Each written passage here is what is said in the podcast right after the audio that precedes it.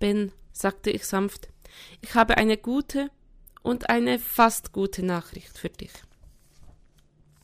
Okay, kam es leise zurück, die gute zuerst. Das eben war kein Einbrecher, das war der Mann, der hier im Institut sauber macht.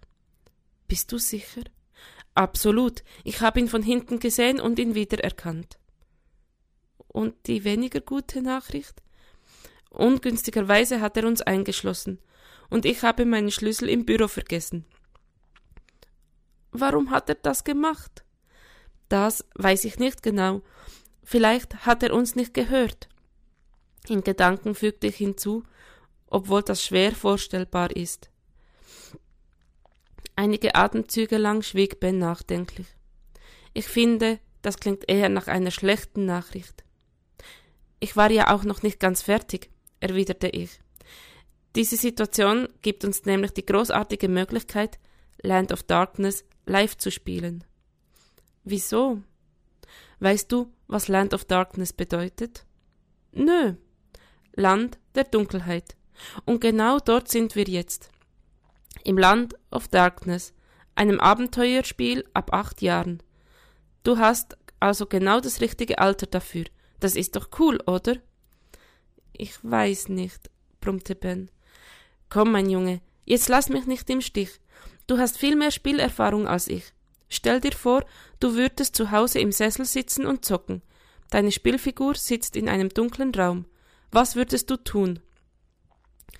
Das heißt Charakter, Papa. Siehst du, ich sag doch, dass du viel mehr Ahnung hast als ich.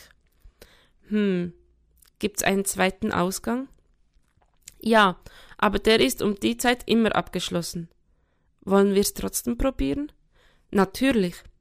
Wir tasteten uns durch den Saal zum Notausgang, doch der war leider tatsächlich abgeschlossen.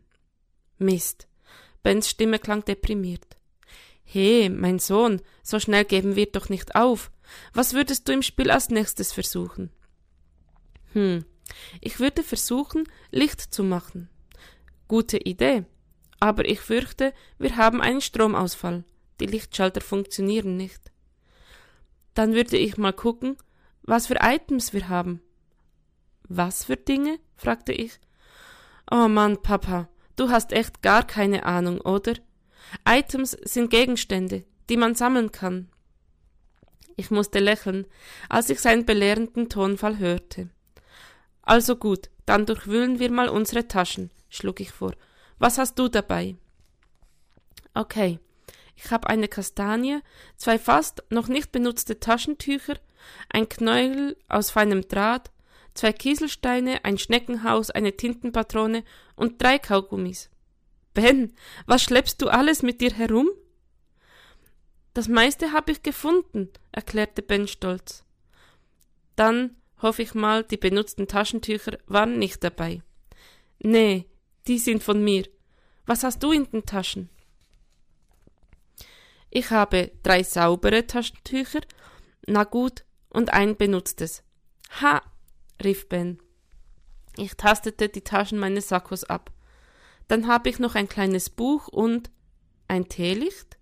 Etwas irritiert stellte ich fest, dass ich offenbar einige der Präsente aus dem skurrilen Adventskalender eingesteckt hatte.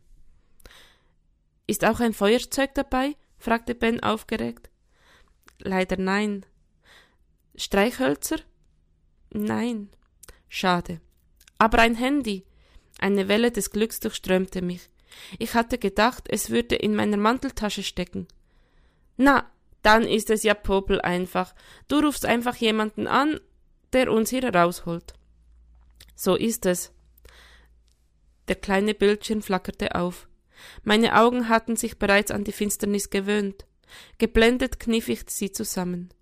Es dauerte einen Moment, bis ich zwei Anzeigen erkannte, die meine Euphorie etwas dämpften. Ich hatte kein Netz und der Akku hatte nur noch sechs Prozent Leistung. Ich wählte Annas Nummer, bekam aber keine Verbindung. Mist. Was ist? fragte Ben. Kein Empfang.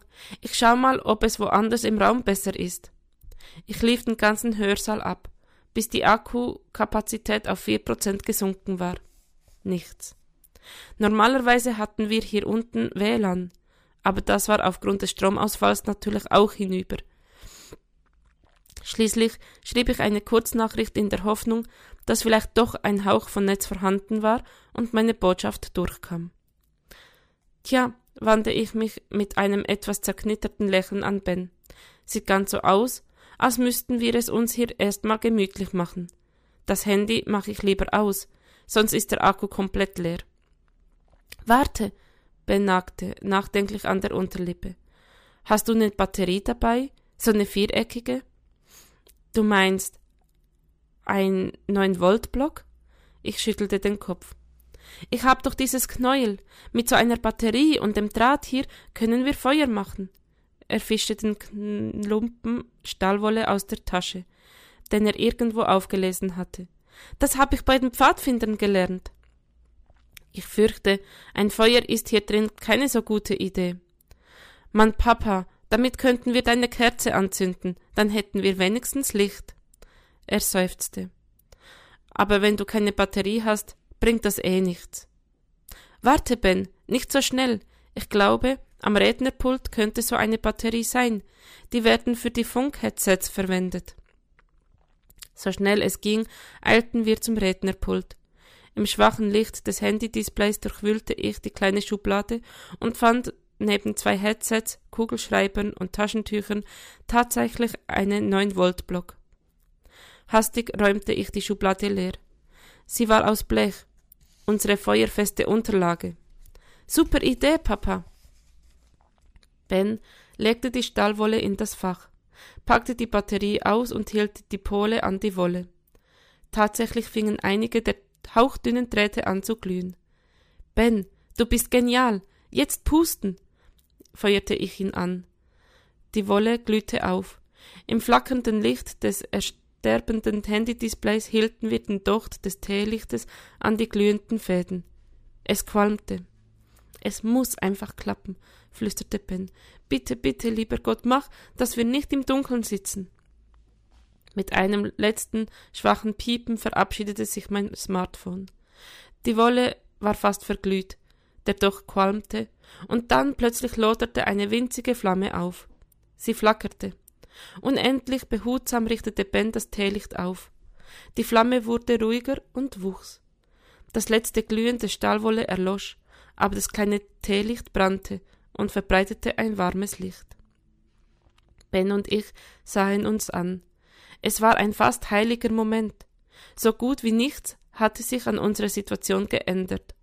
Wir saßen immer noch eingeschlossen im großen Hörsaal des Instituts. Der Strom war ausgefallen und niemand schien zu wissen, wo wir waren. Und dennoch, wir hatten ein Licht in der Dunkelheit.